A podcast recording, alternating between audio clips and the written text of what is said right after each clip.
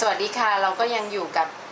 อาจารย์ชัยวัฒน์ธีรพันธ์นะคะกูก็พาทุกคนมาเรียนรู้ร่วมคิดกับอาจารย์ในหลากเรื่องหลายหลายประเด็นนะคะ อย่างวันนี้สิ่งที่อยากชวนคุย อยากชวนอาจารย์คุยก็คือเรื่องเกี่ยวกับ new normal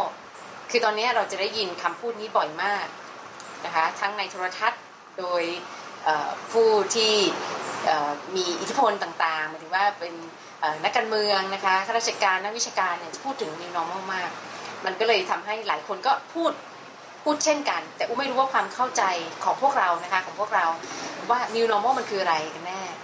นะคะเพราะหลายคนดูเหมือนว่าจะเข้าใจ new normal เหมือนกับว่าเราเปลี่ยนรูปแบบพฤติกรรมของเรา เช่น แต่ก่อนเราอาจจะเคยนั่งทานอาหารกันในเอ่อเอ่ออะไรนะคะร้านอาหารแล้วนั่ง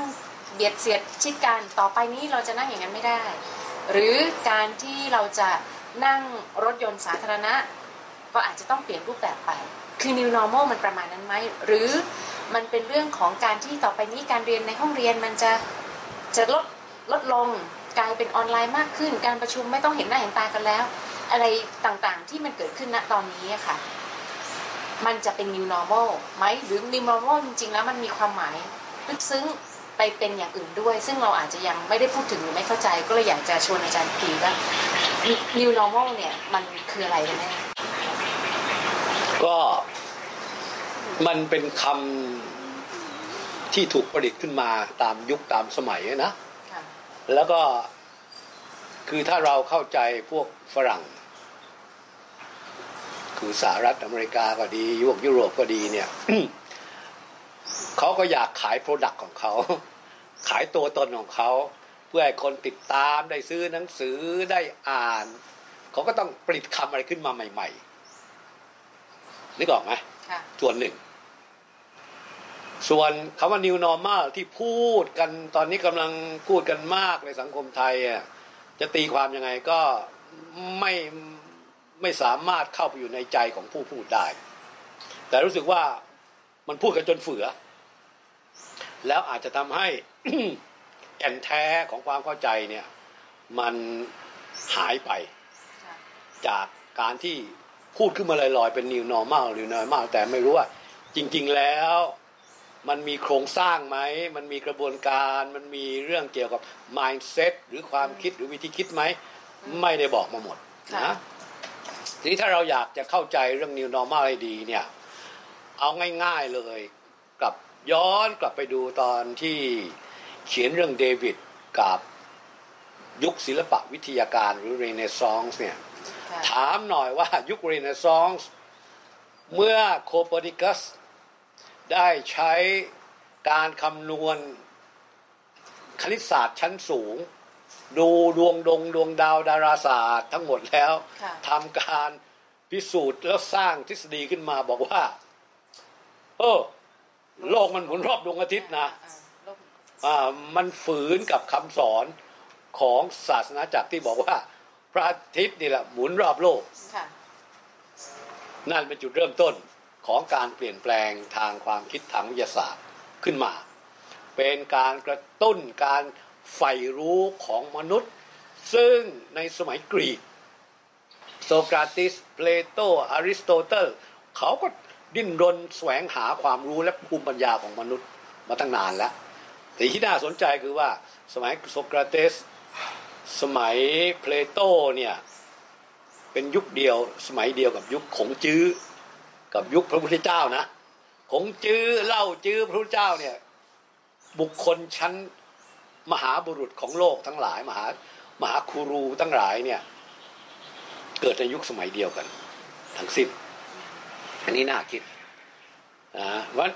ศิลปะวิทยาการเนี่ยเอาศักยภาพความรู้ความสามารถของมนุษย์ขึ้นมาใหม่ แล้วเมื่อโคเปอร์นิคัสได้พูดเรื่องทฤษฎีใหม่ขึ้นมา โลกหมุนรอบดวงอาทิตย์ พูดถึงสุริยะจักรวาลขึ้นมาปั๊บแล้วก็จุดประกายให้กาลิเลโอทดลอง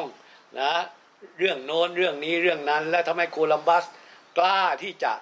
เดินทางเดินเรือไป เพราะคิดว่าไม่ตกโลกแล้วแต่ก่อนคิดว่าโลกแบนไงค่ะอืมแล้วสุดขอบแล้วตก สุดกรอบแล้วตกแล้วไม่มีแล้ว กลับมาที่เดิมแล้วก็นำไปสู่วัสอ่าวัสโกเดกามาที่วิ่งอีกด้านหนึ่ง มาทางด้านเอเชียเพื่อมาหาเส้นทางทางเรือแทนที่จะเดินเส้นทางสายไหมเพื่อจะมาทำให้เกิดการค้าการขาย ถามว่าในประวัติศาสตร์เมื่อ500ปีก่อนเนี่ย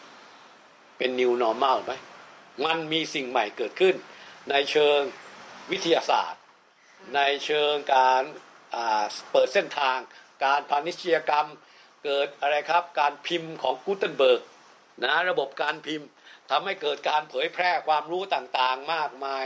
ระบบว่าด้วยการทำบัญชี ระบบธนาคงธนาคารต่างๆ เกิดขึ้นมากมาย ถามหน่อยว่ายุคเรเนซองส์เมื่อเปรียบเทียบกับยุคอะไรยุคที่เรียกว่ายุคมืด ค่ะคือ Dark Age ที่คุมโดยศาสนาจักรเนี่ย เป็น new normal นะค่ะมันเป็นสิ่งใหม่ ซึ่งต่างไปจากสิ่งเก่าโดยสิ้นเชิง วิถีชีวิตการปฏิบัติการทำมาหากิน การพิจารณาโลก การศึกษาการถ่ายทอดความรู้นะรวมทั้งศิลปะสถาสถาปัตยกรรมก็เปลี่ยนไปแบบการทำศิลปะงานศิลปะเปลี่ยนไปหมดเปลี่ยนไปหมดเลยค่ะ เห็นไหมอืมแต่สมัยนั้นเขาไม่เรียก New Normal เขาใช้คำอื่นก็บอกโอเค คนรุ่นหลังมาเรียกยุคศิลปะวิทยาการแต่คนคนนั้นเขาไม่ได้พูดถึงก็ทำอะไรใหม่ ๆ ไปเรื่อยค่ะๆแต่ของเราเนี่ยพยายามที่จะพูดอะอันนี้ตัวอย่างหนึ่งค่ะเอาแค่ง่าย ๆ ตัวอย่างที่ติดตามมา เราคงจะจำได้ถ้าใครศึกษาประวัติศาสตร์ ในช่วงของการก่อนที่จะเกิดสงครามโลกครั้งที่หนึ่งในทวีปยุโรปเนี่ย การปกครองส่วนใหญ่เป็นระบอบสมบูรณาญาสิทธิราชนะ มีไม่กี่ประเทศในโลกสมัยนั้นที่ปกครองโดยระบบประชาธิปไตยอย่างอังกฤษ อย่างฝรั่งเศส อย่างสหรัฐอเมริกา หรืออาจจะมีในสแกนดิเนเวีย มีระบบกษัตริย์ แต่ก็มีประชาธิปไตย ที่เหลือเป็นระบบสมบูรณาญาสิทธิราชแทบทั้งสิ้น พอหลังจากเกิดสงครามโลกครั้งหนึ่งฟ้าบสถานการณ์ของระบบการเมือง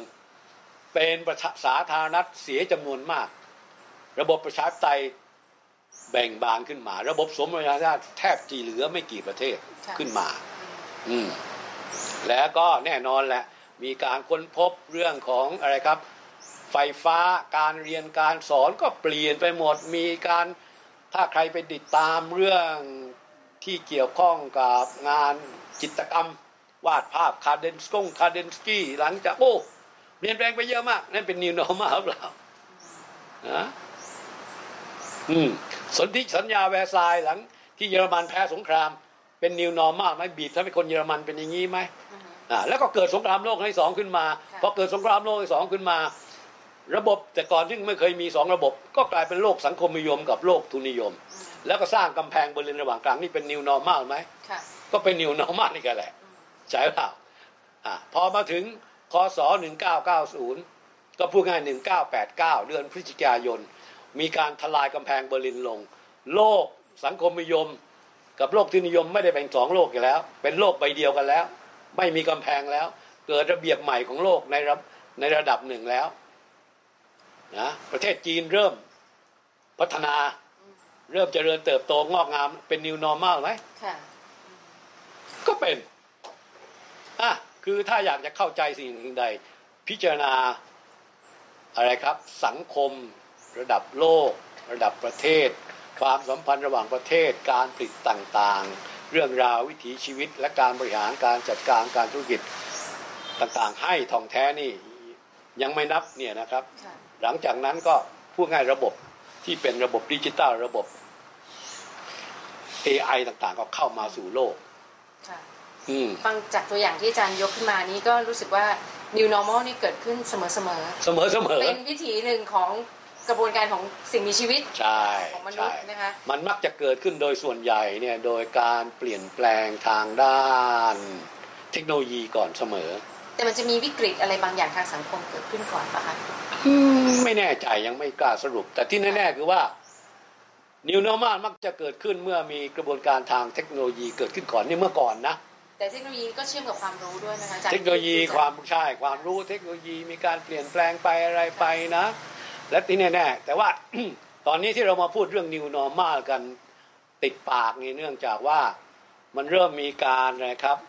ทำงานในที่บ้านมากขึ้นค่ะเรียใช่ไหมล่ะตอนนี้ที่บ้าเรียนด้วยเรียนที่บ้านมากขึ้นอะไรค่ะมากขึ้น แต่ถามว่ามันกี่เปอร์เซ็นต์ล่ะ ที่สามารถใช้อะไรครับ สื่อออนไลน์เรียนสอนการทำงานในบ้านกันมีไม่มากเราเราเอาตัวเลขมาดูสิแต่ชาวบ้านที่นี่ต้องเปิดตลาดขายข้าวขายของหลังๆนี่มันกี่เปอร์เซ็นต์ ก็เอาตัวเลขพวกนี้มานั่งดูแล้วพิจารณากันนะ ส่วนที่เรียกว่าจะนิวไอ้สิ่งเหล่านี้จะยั่งยืนแค่ไหนเราไม่รู้นะพฤติกรรมบางอย่างจะเปลี่ยนหลังจากหมดโควิด ไปแล้ว เชื้อโรคโควิด ถูกทำลาย จบสิ้นไปแล้วถึงสิ้นปีใหม่เนี่ย มนุษย์คนไทยยังจะมีอะไรบางอย่างเปลี่ยนไปขนาดไหน ยังไม่มีใครทายได้ แต่ว่าถ้าจะรีบสรุปเร็วเกินก็ โอเค แล้วถามว่ามันช่วยอะไรมั่งอะค่ะมันช่วยอะไรได้มั่งเมื่อเราพูดถึง new normal แบบพูดกันตามกันไปเป็นนกแก้วนกขุนทองอะ มันช่วยเราฉลาดขึ้นยังไงไหมถ้าเราจะประดิษฐ์คำใดคำหนึ่งขึ้นมาเนี่ยคำคำนั้นมันมีความหมายอะไร มันบอกอะไร แล้ว เราจะใช้มัน ยังไงต่อกับอนาคตเพราะทุกอย่างมันเปลี่ยนไปเรื่อยๆเนี่ยค่ะอาจารย์คิดว่ามันน่าสนใจนะเวลาเราคิดถึงการประดิษฐ์คำเนี่ยขึ้นมาเนี่ย เราจะต้องใส่ใจกับมันให้มาก ๆว่าอืมเวลาเราพูดถึงมันเราเข้าใจมันแค่ไหน แล้วคนอื่นเข้าใจยังไง แล้วมันมีประโยชน์อะไรการพูดตามไปลอยๆแบบนกแก้วหรือคุณทองกับกับพูดอย่างเข้าใจอย่างลึกซึ้งเนี่ยมันเกี่ยวข้องกับอ่าวิธีคิดเกี่ยวข้องกับการใช้ชีวิตประจำวัน เกี่ยวข้องกับการทำงาน เกี่ยวข้องกับพฤติกรรม เกี่ยวข้องอะไรไหมอ่าแล้วถ้าทำเป็นไปได้แล้ว มันมีประโยชน์ยังไงโดยรวมค่ะมันต้องคุยกันหน่อยหนึ่งค่ะคือที่ถามอาจารย์เรื่องนี้นอกจากจะเป็นคำถามของตัวเองที่ได้ยินได้ฟังอยู่เรื่อยๆ แล้วก็ไม่แน่ใจว่าเออพอเข้าใจอักันนี้ดีกว่ายังไงคะพออาจารย์พออุถามแล้วอาจารย์เล่าเนี่ยอุรู้สึกยังไงอะเออ คิดยังไง คิดยังไงกับคำนี้พออาจารย์ คืออ่าชวนคุยต่อชวนคิดฟังดูแล้วอย่างอย่างที่เมื่อกี้ได้ตั้งเป็นข้อสังเกตไว้ว่าเออ new normal นี่มันมาที่อาจารย์เล่าเป็นเรื่องราวในอดีตนะคะทำให้รู้สึกว่าเอ้ย new normal เนี่ยมันเกิดเกิดในห่วงเวลาที่มันเกิดการวิกฤตหรือหรือในสภาวะที่มันไม่มั่นคงอย่างสูงหรือเปล่าพอดีว่าต้องบอกว่าอืมเชื่อมโยงกับหนังสือนี้ที่อ่านนะคะทฤษฎีไร้ระเบียบ แล้วมันมีอยู่ช่วงเนี่ยอย่างเนี้ยค่ะที่อาจารย์พูดอืมถึงอืมสภาวะของ ของระบบสิ่งที่มีชีวิตคืออย่างมนุษย์เนี่ยค่ะอืมที่มันมีการเปลี่ยนแปลงนะคะเสมอๆเนี่ยคือถ้ามันอยู่ในระในในระบบที่เสถียรคือมีความมั่นคงระดับหนึ่งเนี่ยมันก็มีความเปลี่ยนแปลงอยู่นะใช่ไหมคะชีวิตในแต่ละในแต่ละวันของเราในแต่ละปีมันก็มีความเปลี่ยนแปลงเกิดขึ้น แต่มันอยู่ในระดับที่มันก็ยังอยู่ในระดับที่ค่อยเป็นค่อยไปรับได้มันก็แบบถ้าเป็นเหมือนลูก ลูกอย่างเงี้ยค่ะ มันก็คือกลิ้งไปกอืลิ้มงมาอยู่ในวนอยู่ที่เดิมวนอยู่ที่เดิมไปมาเคลื่อนไหวไปมาแบบนี้ แต่พอในสภาวะวิกฤตเนี่ยไอ้ตรงเนี้ยตรงโค้งเนี่ยคือมันดึกเหมือนกับว่าไอ้ลูกกลมๆคือวิถีชีวิตของเราเนี่ยมันถูกแกว่งแกว่งแรง จนกระทั่งว่าเรามาอยู่ที่ขอบอืมตรงนี้ เหมือนกับตอนเนี้ยค่ะที่โควิดมาแกว่งเราแรงมากอืมสะเทือนวิถีชีวิตแบบหลายส่วนเนี่ยนะคะเกษตรกรก็ได้รับผลกระทบผู้ประกอบการรายเล็กรายน้อยรายใหญ่ได้หมด แล้วมันมาถึงจุดอูไม่แน่ใจแต่สมมุติว่าถ้าเรามาถึงจุดที่แบบว่า จะกลับไปจุดเดิมอะกลับไปวิถีเดิมๆหรือกลับเข้าไปใหม่ เอ้ยขึ้นขึ้นไปอยู่อีกระดับหนึ่งเออขึ้นไปอยู่อีกระดับหนึ่งเป็น new normal เป็น new normal อ่าที่พูดถึงนี่แหละ ซึ่งสมมุติสมมุติว่าเราอยู่ตรงนี้แล้วจริง ๆกำลังจะเปลี่ยนผ่านขึ้นไปเป็น new normal แต่คำว่า new normal สำหรับอูเนี่ย มันไม่ได้จำมันไม่จำเป็นต้องดีเสมอไปก็ได้ ใช่ไหมหรือว่ามันจำเป็นต้องดี แต่มันมันแค่สำหรับอูมันเป็นแค่สภาวะที่ที่ต่างไปจากเดิมอันที่อืมหนึ่งและอันที่สองพอเป็น new normal เนี่ยโอกาสตรงเนี้ยมันเป็นโอกาสสำคัญ ซึ่งอาจารย์ก็ได้เขียนไว้เป็นในเรื่องของทางแพร่งด้วยก็คือว่าจุดตรงเนี้ยมันจะเป็นทางแพร่งที่ทำให้เรา ถ้าหากเราใช้มันเป็นเราเห็นมันถูก เราสามารถร่วมกันกำหนดและพามันไปในทิศทางที่นี่แหละเป็น new normal เป็นสิ่งที่ดีขึ้นกว่าเดิมสิ่งที่เอาขึ้นกง่ายๆเดิมอืมใช่ค่ะ อู้ก็เลยคิดว่าตอบตอบคำถามที่เมื่อกี้อาจารย์ถามก็คือว่า แล้วมันมีความหมายยังไงกับเราเวลาที่เราพูดถึงมันบ่อยๆอันนี้ตามความเข้าใจของอู้เนี่ยก็คือว่านี่คือโอกาสสำหรับอู้อู้มองว่ามันเป็นโอกาส ถ้ามันใช่ new normal ต่อให้มันไม่ใช่มันก็เป็นโอกาสนะคะ เพราะมันมันมันทำให้เรารู้สึกต้องมาคิดทบทวนกับเรื่องหลายๆเรื่อง เราจะใช้โอกาสนี้อย่างไร ให้มันเกิดการเปลี่ยนผ่านอืมก้าวไปในสู่สังคมที่ดีขึ้นอืมณตอนนี้คือเขาเรียกอะไร threshold คือ ขอบแล้วอะแต่ถ้าเราพูด new normal แบบไม่เข้าใจแต่เรานึกว่าเป็นแค่การเปลี่ยนแปลงพฤติกรรมว่ามันก็เราก็มีโอกาสกลับเข้าไปสู่ normal เดิมๆนะคะหรือถ้าเราไม่ได้เข้าใจมันดีนะแล้วเราไม่เห็นว่ามันคือโอกาส เราก็อาจจะไม่ได้ใส่ใจเรื่องโอกาสนี้ มันก็จะอาจจะมีโอกาสให้เรากลับไปที่เดิม หรือถ้าเปลี่ยน เราก็จะเปลี่ยนไปแบบยาตามยถากรรมค่ะตามแต่ปัจจัยต่างๆ ที่มันมีตัวแปรเยอะมากในสังคมเนี่ยพาไป นะคะเพราะว่าอย่างเรื่องของที่อาจารย์เขียนไว้ในหนังสือเล่มเนี้ยอย่างยกตัวอย่างว่า สมมติณจุดจุดหนึ่งเนี่ยการที่มันจะเป็นทางแพร่งมันมันไม่ใช่แค่สองแพร่งสามแพร่งมันเป็นได้เยอะมากเหมือนกับเราจะเลือกทิศทิศองศาไหน Crossroad ก็ได้ใช่ เพราะฉะนั้นถ้าหากเราไม่ไม่มีความตั้งใจกำหนดและร่วมกันทำบางอย่างเพื่อจะผลักไปทิศทางที่เราปรารถนาเนี่ยไปตามยถากรรมนะถ้าโชคดีก็ไปได้ทิศทางที่ดีที่เราปรารถนา แต่ถ้ามันไม่ใช่ เราก็จะไปสเปะสปะซึ่งคิดว่ายิ่งยิ่งพูดเรื่องนี้อู้ถึงบอกว่าสำคัญนะอู้อยากอู้อยากจะชวนให้ทุกคนที่เชื่อว่าช่วงนี้เราจะกำลังเข้าสู่ new normal เนี่ยเห็นพื้นที่โอกาสตรงนี้ก็เลย อยากฟังความเห็นของอาจารย์นะคะว่า หลายคนเนี่ยเขาก็พูดว่าต่อไปเนี่ยประเทศไทยต่อไปจะเป็นฮับของการเกษตรของอาหาร และการสาธารณสุขเราก็ดีดูอย่างจากสถานการณ์ที่ปรากฏขึ้นเนี่ยโหเราควบคุมสถานการณ์ได้ดีมาก นี่คือโอกาสเราอาจจะนำไปสู่ประเทศไทยโอ้โห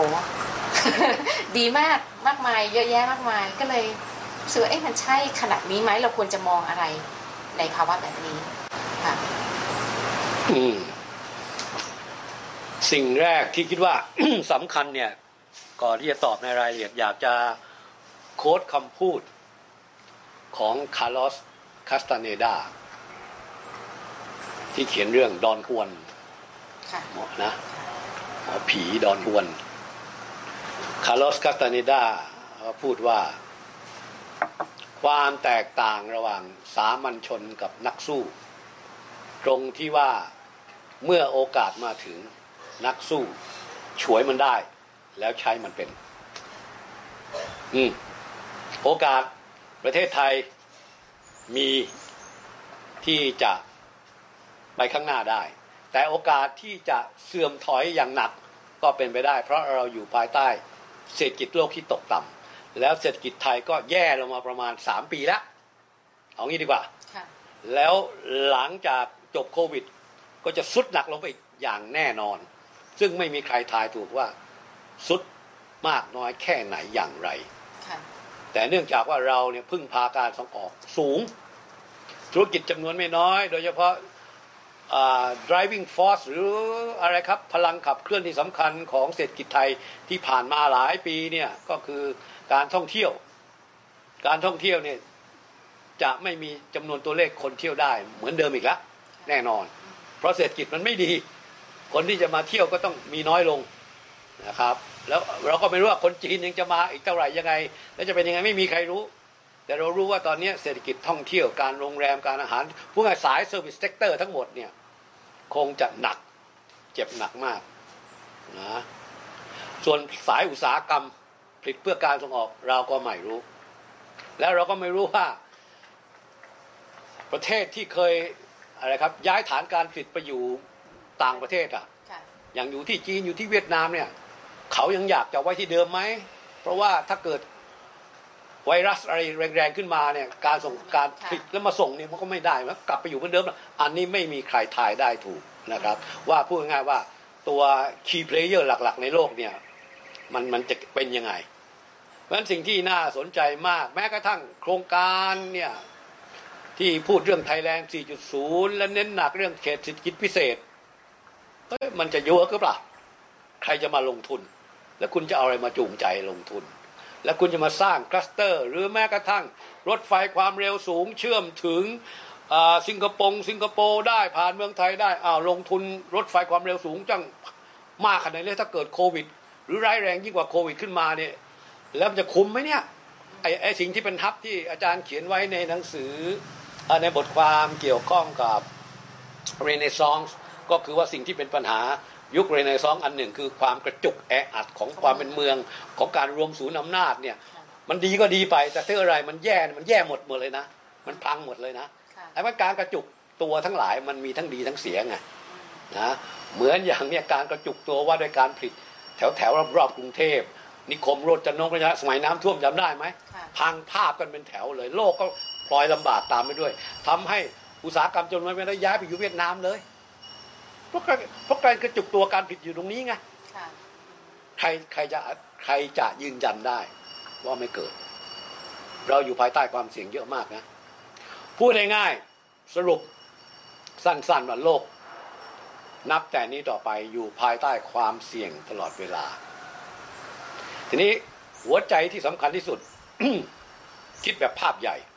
เราต้องสร้างระบบที่พูดแบบภาษาง่าย ๆ ทนมือทนตีน ทำเปราะบางสนิมไส้ตุกนิดตุกหน่อยพังแล้วก็จบครับนะเช่นตัวอย่างเช่นตัวอย่างรถยนต์ รถยนต์สมัยใหม่ราคาแพงๆสามสิบสี่สิบล้านเคยฟังมานะ เข้าไปนั่งอยู่ในรถ แล้วเกิดอะไรขึ้นก็ไม่รู้อิเล็กทรอนิกส์ไม่ทำงานออกจากรถไม่ได้ เกือบตายไปเลย เพราะมันฉลาดมาก มันฉลาดเกินไปไง กระทบนิดกระทบหน่อยแม่งไม่ได้เลี่ยงเลย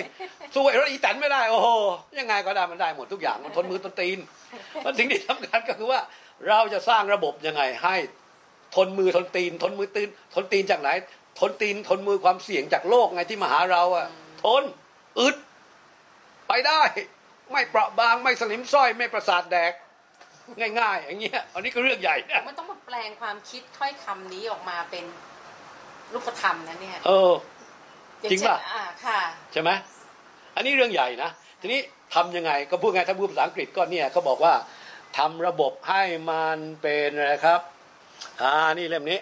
อย่างส่วนหนึ่งก็มี adaptive capacity หรือบางคนเขาก็เรียกปรับตัวใช้คำอื่นได้เสมอปรับตัวนี่มีระบบที่ resilience ฟื้นคืนชีพได้ เหมือนอย่างพวกค่ะพังงาเอ้ยพวกอะไรครับ เมื่อกี้พูดเผนเรื่องของปากพนังอ่าเขาฟื้นคืนชีพได้ เจอวิกฤตใหญ่ๆสามครั้งเขาฟื้นคืนชีพได้ค่ะเขาสอนอะไรเรา พื้นที่ชาวบ้านเขาสอนอะไรเรา ฮะอืมวันการออกเพราะสิ่งที่อาจารย์สนใจ New Normal คือการออกแบบระบบอะไร ที่สังคมไทยสามารถฟื้นคืนชีพได้ด้วยตนเองแล้วก็ผู้ง่ายมีความทนอดทนไม่อยากพูดทนมือทนตีนอีกแล้วเดี๋ยวจะหยาบเกินไปนะแต่ก็ทำนองนั้นแหละแต่ก็ทำนองนั้นแหละนะแต่ก็ทำนองนั้นแหละมันฟื้นได้อะไรได้ แล้วมันอยู่ตรงไหน อยู่กับใครพื้นที่ตรงไหน คนแบบไหน คนแบบไหนอาชีพแบบไหนทำอะไรนะความคิดความอ่านเป็นยังไงพื้นที่ในประเทศไหนที่จะพอเป็นไปได้ มันต้องคิดละเอียด แต่ผมยืนยันได้เลยว่า ในระบบราชการไม่มี มีอย่างเดียวเบิกเงินของประชาชนไปใช้ได้เรื่อย มันทนแบบนี้ทนทุซีอยู่ไปเรื่อย แต่ไม่สามารถเรียนรู้ปรับตัวได้เลย จะมี new normal ของระบบราชการได้ไหมมีได้ยังไงอะ เช่น อ่าโอเค เช่น ทำระบบงบประมาณใหม่ เพราะเราก็รู้ดีว่างบระบบงบประมาณของเราเนี่ยปีหนึ่งงบประมาณ และทุกคนก็จะคอยเฝ้าดูปีงบประมาณจริงหรือเปล่าใช้ตามงบประมาณ ใช้ตามสตจมันมากำหนดพฤติกรรมความคิดและการกระทำยุทธศาสตร์ของระบบไทยทั้งหมด จริงไหมแล้วยังจะเป็นแบบนี้แล้วจะทำยังไงไอ้ระบบการใช้งบประมาณแบบเนี้ย แล้วเราก็จะคอยฟังอยู่ว่าเจ้าหน้าที่ทางราชการทำอะไรไม่ได้เลย เพราะไม่มีงบประมาณ ใครจะเป็นคนเปลี่ยนนะอันนี้อันที่หนึ่งอันที่สองเราเคยเจอมาเยอะช่วงวิกฤต ช่วงวิกฤตน้ำท่วมที่โน่นที่นี่ก็นานก็ดี ข้าวของอยู่กันเต็มไปหมด แต่ใช้ไม่ได้ เพราะมันคนละหน่วยงาน คนละกรมกัน ไม่มีอำนาจบังคับ จริงป่ะนะในยามวิกฤตที่ต้องพลิกแพลงพลุบพลับปรับตัวให้ได้นี่ ระบบราชการทำไม่ได้ ที่ทำได้คือระบบประชาชนคล่องตัวว่องไวชับพลัยอย่างโง้นอย่างนี้ เอาความรู้ทั้งคุยกันเออทำคุยกันช่วมร่วมมือกันเอง ข้ามไปได้มาข้ามไปข้ามมาแต่ระบบราชการข้ามไม่ได้ มันผิด เจ้าหน้าที่เขาก็เจ้าหน้าที่ติดระเบียบเขาก็ติดคุกได้ดังนั้นโอ้ถูกเล่นงานตายเลยอ้าวไอ้แบบนี้มันไหวไหมเนี่ย มันไหวที่จะ resilient ไหมมันฟื้นคืนชีพได้ไหมปรับตัวเองได้ไหมมันปรับไม่ได้ นี่คือคำถามใหญ่ ดรบวรศักดิ์อุวันโนเคยพูดเคยเขียนไว้นะว่า เราจะต้องมารื้อกฎหมายจำนวนมากที่มันขัดขวางกันเอง แต่ละกรมแต่ละกองทั้งหลายมันชนกันไปร่วมทำร่วมมือกันไม่ได้ อันนี้เรื่องใหญ่แล้วมามากำหนดพฤติกรรม เพราะเจ้าหน้าที่แต่ละ แต่ละครับแต่ละกรมเนี่ยเขาก็ต้องทำตาม KPI ของเขาค่ะถ้าไม่ทำตามเขาก็ไม่ได้เลื่อนขั้นไม่ได้นนเขาก็ถูกลงโทษ ถูกประณะถูกเล่นงานอยังงนงาวแล้วจำยังไงอะ อืม ระบบที่ทรหดอดทน ระบบที่อดทนจะไม่มีอยู่ในระบบราชการค่ะและถามว่าประเทศไทยเนี่ย ระบบราชการคุมคุมทิศทางชีวิตของมนุษย์ กี่เปอร์เซ็นต์เคยเคยทำวิจัยไหมพวกเราตอนเราลง ไปพบกับชุมชนเนี่ยจำได้ไหมเอ่ยค่ะนวัตวิถีเก้าพันล้าน ยังจำได้ต้องเอ่ยชื่อ เอ่ยชื่อชัดค่ะๆระบบนวัตวิถีเก้าพันล้านที่ลงถึงชุมชนเนี่ยหมดไปยังไง และทำอะไรเกิดอะไรขึ้น เราจะได้ยินพวกพี่น้องที่ไปเยี่ยมบอก เนี่ยเอาไว้อาจารย์เอาไว้ถ่ายรูป ถ่ายรูปเสร็จแล้วก็ส่งกันไปก็จบแล้วครับ มีบางอย่างก็เหลือซุ้มเอาไว้ เหลือหลังคาไว้บ้างอะไรก็ก็แล้วแต่แต่ถามว่าได้อะไรอืม นี่แค่ตัวอย่างหนึ่งตัวอย่างนะค่ะอืมนี่คือเรื่องใหญ่อ่านี่คือเรื่องใหญ่ เอานี่แค่ง่ายๆทำยังไงให้ระบบทรหดอดทนอืมอันที่สองระบบที่เราอดทนต่อไปนี้ สิ่งที่คนมักจะมองข้าม เวลาพูดถึงคำว่า infrastructure หรือโครงสร้างพื้นฐาน เราจะนึกถึงสนามบินถนนนึกถึงถนน นึกถึงทางรถไฟ นึกถึงระบบไฟฟ้า ระบบอ่าช่วยเหลือ backup คมนาคม ระบบการสื่อสาร อันนี้ดีไม่ผิด แต่สิ่งหนึ่งที่เราลืมและจะมีค่ามากในอนาคต อันเป็นโครงสร้างพื้นฐานที่แท้จริงของความเป็นมนุษย์คืออากาศอืมค่ะอากาศที่สะอาด ที่มนุษย์หายใจเข้าไปทุกวัน ป่าไม้ที่ทำให้มีน้ำไหลนะครับอ่าชายฝั่งทะเลปะการังนะน้ำน้ำชายแดน นี่คือ infrastructure ขั้นพื้นฐานที่ธรรมชาติแท้ๆและจะกลายเป็นเรื่องใหญ่ ในอนาคต เพราะเรากำลังเข้าสู่โลกของอะไรครับ โลกของ climate change ยังไงซึ่งมันจะมีผลกระทบต่อทั้งหลาย ประเทศไทยที่มีความมั่นคงทางอาหารมีโน่นไม่นี่กิน ก็เพราะว่าอะไรอะ เพราะว่า ทำ infrastructure ทางธรรมชาติ มันยังใช้ได้อยู่ระดับหนึ่ง ถึงแม้จะแย่ลงไปกว่าเดิมเยอะแยะแล้วนะอินฟราสตรักเจอร์ประเภทหนึ่ง มักจะมองข้ามก็คือ ผีเสื้อ แมลงปอ แล้วก็พึ่งซึ่งผสมเกสรแทบจะไม่ค่อยเห็นแล้วนะหรือแม้กระทั่งไอ้พวกอะไรครับหิ่งห้อยเนี่ยมีความหมายต่อสภาวะการพัฒนาศักยภาพของธรรมชาติอาหารการเกษตรไหม เรื่องใหญ่ เป็น infrastructure ไหมดีค่ะ พอฟังนี้เราเราจะได้ยินว่าสิ่งสำคัญเนาะว่าคือ infrastructure แล้วเราก็มุ่งเน้นไปเรื่องเกี่ยวกับ infrastructure ที่เป็นแบบวัตถุใช่แต่เราลืม แต่อันนี้เราก็อาจจะเรียกระบบนิเวศแต่พอใช้คำว่าใช่ infrastructure มันทำให้เห็นว่าเฮ้ยใช่จริง ๆ นี่คือ infrastructure ของสังคมและชีวิต ภาษาหนึ่งเราเรียกว่าระบบนิเวศ แต่อีกภาษาหนึ่งก็มันก็เป็น infrastructure เกี่ยวข้องกับ ความงอกงามการเจริญเติบโตของมนุษย์และธรรมชาติ และต่อไปธรรมชาติจะเป็นเรื่องที่มีค่าเสียยิ่งกว่าใด ๆ ทั้งสิ้น ยิ่งในตอนนี้ค่ะ เห็นข่าวที่เขาพูดกันว่าโอ้ยประเทศไทยเนี่ยเกิดวิกฤตยังไงเนี่ยเราไม่อดตายครับคือเรามีเราอุดมสมบูรณ์อาหาร แล้วมันจริงเหมือนเดิมไหมล่ะค่ะมันใช่ไหมล่ะแต่ในในหลายประเทศเขาอาจจะมีปัญหาเพราะว่าต้องรอของส่งนะคะนำเข้าส่งออกอะไรเงี้ยอืมซึ่งมันก็เลยทำให้กลับมาถามว่าอ้าวถ้าเราพูดแบบนี้แสดงว่าเราต้องต่อไปนี้เราต้องหันกลับ มาดูแล infrastructure ถูกต้องให้มากถูกต้องดินน้ำลมไฟเนี่ยกลับเข้ามาหาอย่างเดิมหมด และที่สำคัญก็ต้องกลับเข้ามาเกี่ยวข้องกับภูมิปัญญาท้องถิ่นภูมิปัญญาชาวบ้านค่ะซึ่งเคารพนอบนอบต่อแม่น้ำคงคาเคารพนอบนอบต่อเจ้าแม่โพธิ์ศพเคารพเคารพนอบนอบต่อพระแม่ธรณีเคารพนอบนอบต่อต้องกลับมาใหม่อีกแล้ว ต้องเคารพนบนอบอย่าอหังการ ความเป็นมนุษย์อย่าหางกาจนเกินไป อย่าคิดเป็นแบบเครื่องจักรจะคุมโน่นคุมนี้ได้หมด no sir เรา new normal ของเรานี่ต้องทำตัวให้เล็กถ่อมตัวให้มากๆนะธรรมชาตินี่ยิ่งใหญ่กว่าเราเยอะและขาดท่านไม่ได้ เราต้องถ่อมตัว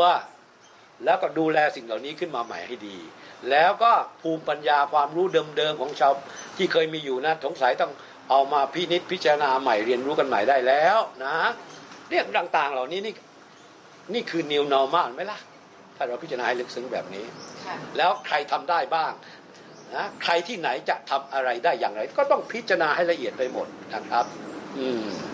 แต่พวกไหนได้แต่พูด แต่ทำไม่ได้ ก็มีเยอะอะแล้วพวกนี้ทำยังไงเขาทำอะไรอะนะอืมมีนะ พูดทำโน่นที่ทำนี่ที่ทำนั่นทำนี่ที่ว่ามีคอนเซปต์อย่างงนอย่างนี้ยุทธศาสตร์อย่างนั้นแล้วถามอะแล้วให้ใครทำแล้วที่คนทำเนี่ย ผ่านมาแล้วยี่สิบสามสิบปี เห็นฝีมือเขายัง เอาแค่อุง่ายๆเนี่ยอุเคยจ้างคนมาทำบ้านอุเนี่ย สักคนหนึ่งเนี่ย แล้วมาทำแล้วอุทั้งเงินก็เสียได้ก็ไม่ได้ฝีมือก็ห่วยแล้วอุจะช่างเขาอีกไหมเนี่ย ก็ไม่จ้างจริงป่ะเอาก็ไม่จ้างแล้ว แล้วทีนี้แล้วของเราจะเอาใครมาทำเนี่ยอืมอยู่ที่ไหนอะ มีศักยภาพยังไง เราเราไม่ค่อยเห็นไงเราก็เลยจ้างคนเดิมๆเออ เออ แต่มีคนอื่นมีแต่เราไม่เห็นไม่รู้จักเขา แต่ถามว่าแผ่นดินนี้เราทำยังไงมีอะไรให้เลือกมากกว่านี้ไหมล่ะ อืมชุดต้องคิดละเอียด ต้องคิดละเอียดให้หมดของเราเนี่ยชอบคิดแบบ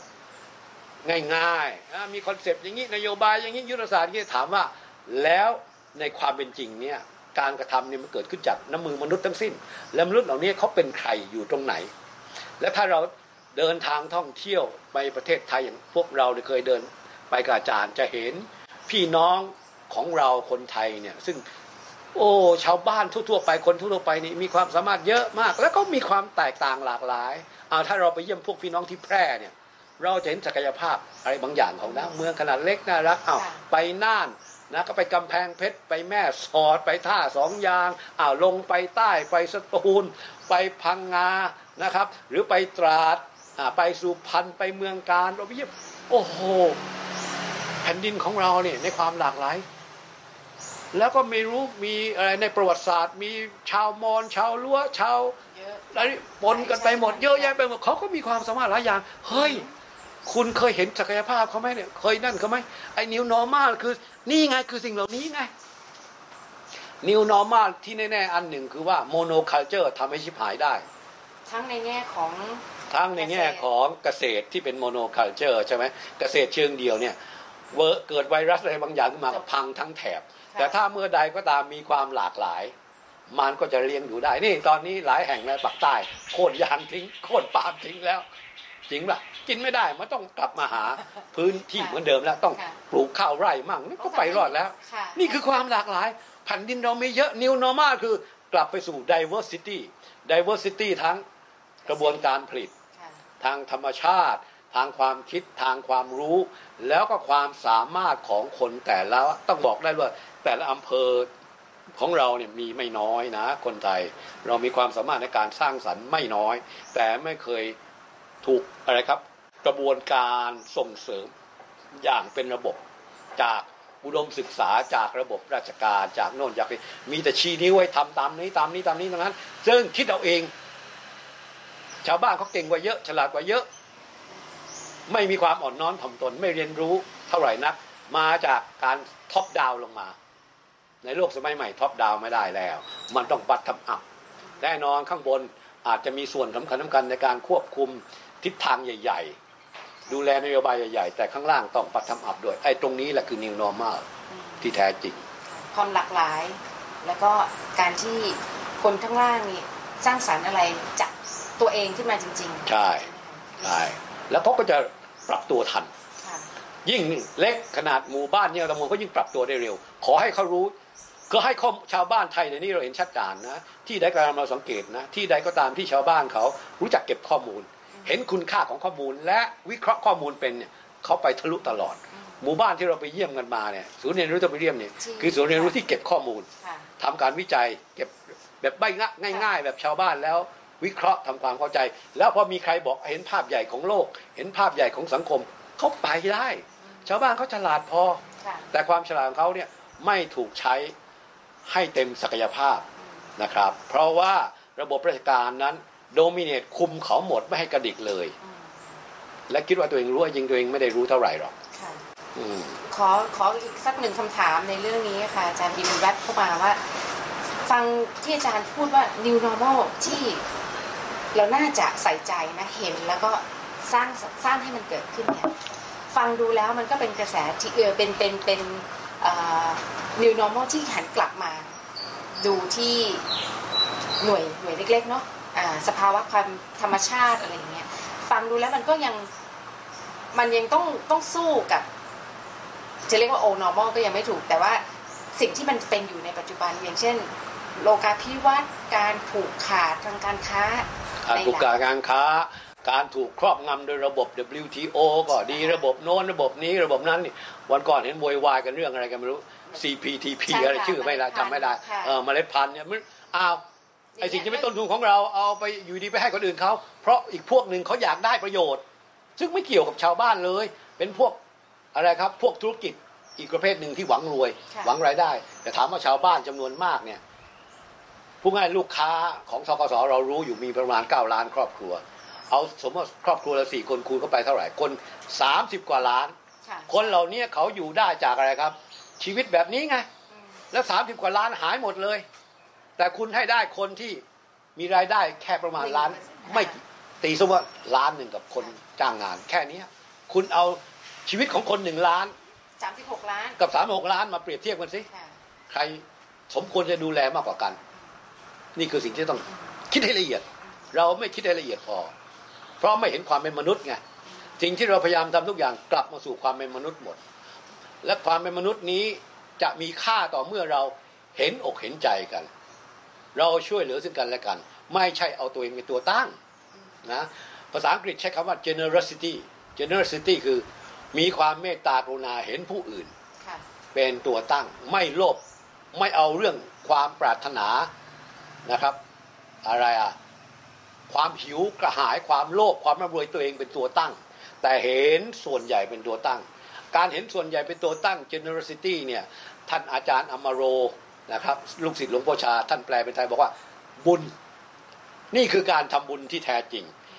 เห็นเห็นชีวิตผู้อื่นมีค่าเหมือนว่าชีวิตของเรา แล้วดูแลผู้อื่น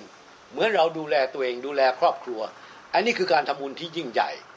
ที่มีค่า ซึ่งถามว่าคนไทยมีไหม โอ้ยมีไม่น้อยเลย แต่ไม่มีระบบ ไม่มีโครงสร้าง ไม่มีกระบวนการมาสนับสนุนไง นี่คือสิ่งที่เป็นเรื่องที่ท้าทายที่จะต้องชวนผู้คนที่ชอบพูดเรื่อง new normal พูดถึงโอกาสหลังจากวิกฤตโควิดแล้วเนี่ย มานั่งคุยกันหน่อยซิว่ามันอะไรยังไงกันแน่ เห็นรูปธรรมไหมอย่าไปเอาแบบฝรั่งพูดกันทื่อๆทั่วไป ระบบยุโรป ระบบอเมริการะบบอะไรครับของนิวซีแลนด์ระบบของฟินแลนด์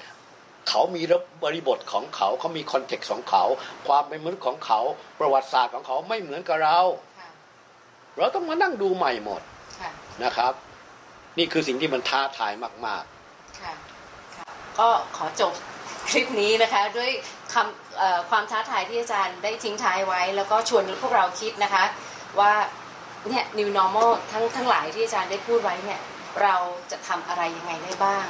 ไม่แน่โอกาสที่พอโควิดมันเขาเรียกอะไรคลายนะคะ เรามีโอกาสได้พบหน้าเห็นหน้าเห็นตาพูดคุยกันนะคะ ก็อาจจะเอาเรื่องนี้มาพูดคุยกันในหมู่ผู้ผู้ที่สนใจนะคะ แล้วก็จะได้มากำหนดทิศทางกันค่ะว่า new normal ของเราเนี่ยจะเดินกันไปยังไงนะคะ